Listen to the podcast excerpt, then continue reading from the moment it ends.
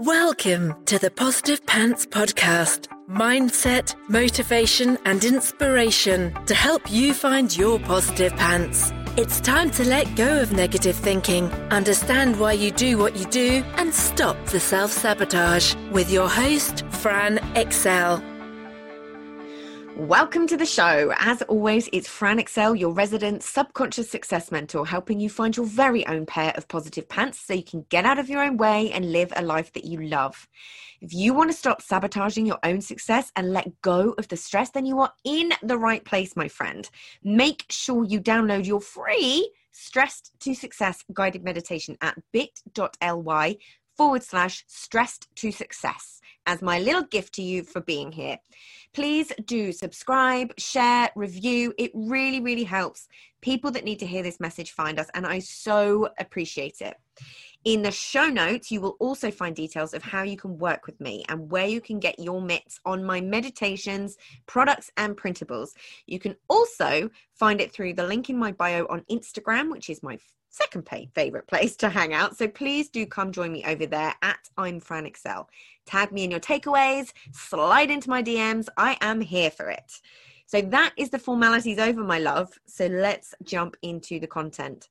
Do you think of looking after your health as a priority? Or does it tend to fall to the bottom of the list? This episode is kind of twofold, and you'll see why.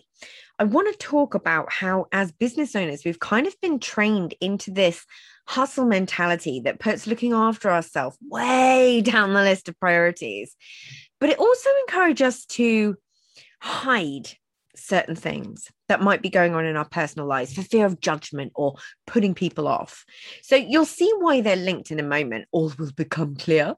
But I feel like they're both important points to make and things to think about.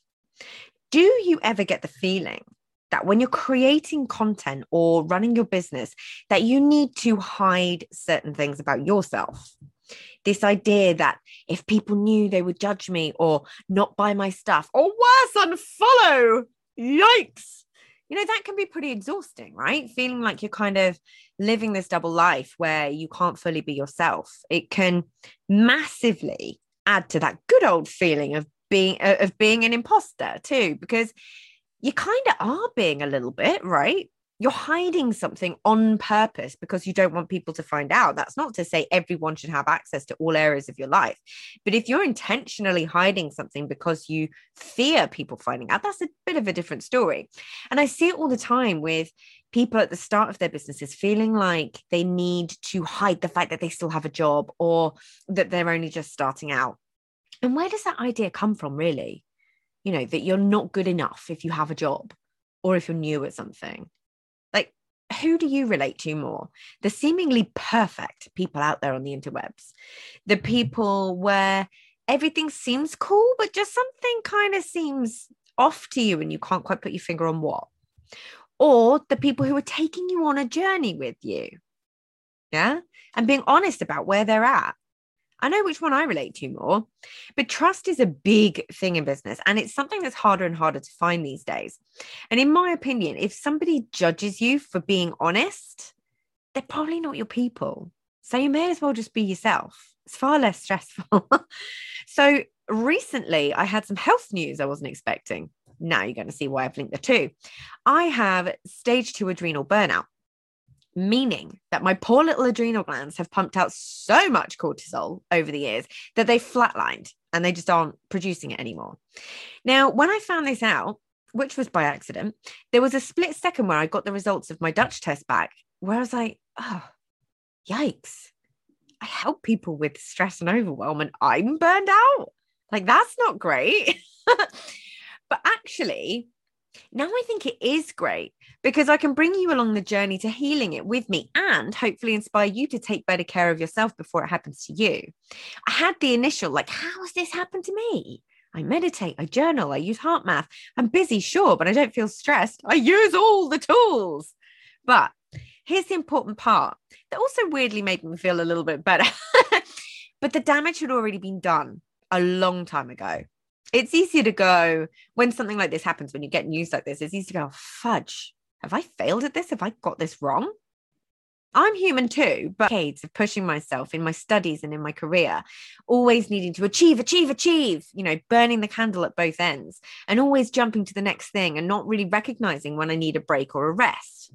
Plus, if you're into the Enneagram, I'm an Enneagram 6 wing 5, meaning I'm all about the need for safety and planning out every single eventuality, which can be stressful in itself if you aren't aware of it.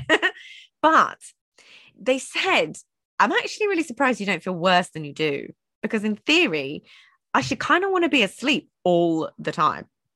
And it might be expected that I feel depressed or anxious or more irritable or lacking focus. But it turns out that the tools and the techniques that I already use have been supporting me somewhat, making me not feel as bad as I could or perhaps should with this. You know, and it also highlighted something that had been low level bugging me recently, which is brain fog. And it's been weird. And I can remember having this at a point in my life before where I have an intolerance to gluten. And I, there was a build up, and I would, would walk into a room and forget why I was there you know, which now makes so much sense. And I'm very lucky because I am a bit of a productivity ninja and I always know what I'm supposed to be doing in the day. So it also makes sense why I hadn't noticed that fog so much. Yeah. Which is the other thing that got me thinking how many of us are walking around feeling like the way that we feel is normal, that, that it doesn't get better? Yeah. This baseline of actually not feeling that great, of being tired, not able to focus, lacking in motivation. And how many of us are also making that a mindset issue or something that's wrong with us on an identity level where it could actually be a health issue? You have to look, this is why I talk so much at the moment around like the mind and the body connection. You have to look at the whole puzzle, not just the pieces in isolation. You can't look at the mind and the body as separate because they're not separate. Your health affects your mind, your body affects your mind, your mind affects your body, and your mind can affect your health. What you eat, drink, if you don't drink water and fuel on caffeine, if you eat processed foods versus organic, how much sleep you get, it all has an effect. But you have to look at the whole picture. This is why I talk often about like having my having my little process of questions to go to before I decide that I'm the fault or the cause of an issue. No, it's not saying that you have to be perfect at living a wholesome life. Like I'm certainly not, but it means you have more power of choice and it means that you can get better every day. Yeah, I found out about my poor little adrenals now because I have a functional medicine doctor and naturopath because I know how linked the mind and body are and it's important to me now. I've always been on the more natural side of things. I'm not a fan of, of medicating myself. Um, I'm very pro-choice, all of that sort of thing. And I had I had a complete Dutch test and I'm also currently having my thyroid tested as well. But it was part of a program that I was doing. So it wasn't something that I actually sought out. So it's a good thing that it happened, right? But your health needs to be a priority. How do you want to feel day to day? What might be causing you to not feel that way? I'm obviously not a health practitioner in any way, so I can't give you any advice. But I can tell you that I'm now on a mission to look after my health in ways that I never have been before. And it's easier than it ever has been before because there's more at stake. I've always taken my health for granted. And I know so many of us do. I've eaten badly, drunk way too much booze in my 20s and early 30s, not exercised enough you know and now i have advanced arthritis in my knees which if you follow me on instagram you will have come along my journey there. Leaky gut and a stage 2 adrenal burnout. Yikes! I've been looking after my mind for years but until recently i ignored my body for a lot of it for most of it. But here's the thing habits are hard to break and start unless you have some major motivation behind it. This is why it's always super important to really, really understand and know why you want to do something. Now I'm looking after myself in ways that I never have before, some small, some big, but here's what I'm doing I'm concentrating on how I want to feel. And I want to feel able to be present and show up for clients in the best possible way. You know, I always feel good when my skin feels good. So I've been moisturizing daily and turning into something turning it into something lovely to do instead of a chore. Like i'm using the fancy stuff guys. You, you the stuff that you usually keep for best and never gets used you know and acknowledging that so many of us do that but it's actually bonkers when you think about it. Why do we deny ourselves the things that make us feel good that make us feel fancy? Yeah? Go light the good candles. I've cut out all gluten from my diet. I have been told several times in the past that I needed to cut out gluten, and I've done it twice in the past because my body just doesn't process it well. And I'm the first to admit I was a petulant child about it every single time until now. I gave up at the beginning of June, not touched it, and it's been easy eating organic food. To be fair, we were already doing this because it's something that's super important to Tobin as well. But the more I read into it, the more it is important to me. The amount of toxins and nasties that are in our supermarket food and things like that. It's something that that we as a couple are pretty passionate about. So, uh, but but now it's more of a focus. You know, we buy an organic veg box and organic meat box, and that gets delivered to our door. And I always thought this was going to be a more expensive way to eat, but it's actually working out cheaper just in case you want to look up who who we're using. We use Abel and Cole, and they deliver us a, a fruit and veggie box every Monday. It's delightful, and we use Piper's Farm for um for our meat boxes. Um, you know, it's free range, organic, super important to us, but super important to health. Just go have a Google. I'm also using the Revitive Zappy knee thing that my parents got me after my rather cold, to be fair, diagnosis from one of the top knee experts in the country that I needed to just deal with it. And there was nothing that could be done about my pain until I'm old enough for a double knee replacement, which, by the way, is your 60s usually. And I'm 37. So that wasn't the best, but I'm not accepting that. And I'm researching natural alternatives. I'm taking certain supplements under the direction of my naturopath. I'm researching cookbooks so I can learn to cook healthy whole foods that are still delicious and don't feel like a poor substitute right? I'm listening to my body and I'm resting when I need to. I just took four days off and I regularly take naps in the day. If you're following me for any amount of time, you'll know I'm a big fan of a power nap. And I'm saying no to opportunities that I would normally say yes to and push myself to do, even though I was super busy and feeling feeling it a little bit. And I'm looking at ways to make my business even more flexible you know i'm researching movement classes that i can do without damaging my knees further you know, I have to accept that there's certain things that, that I can't do now, but I can do Tai Chi, certain types of yoga, Pilates that isn't boring, Qigong, you know, certain types of dance. And I'm concentrating on finding that thing and experimenting and finding what I actually enjoy.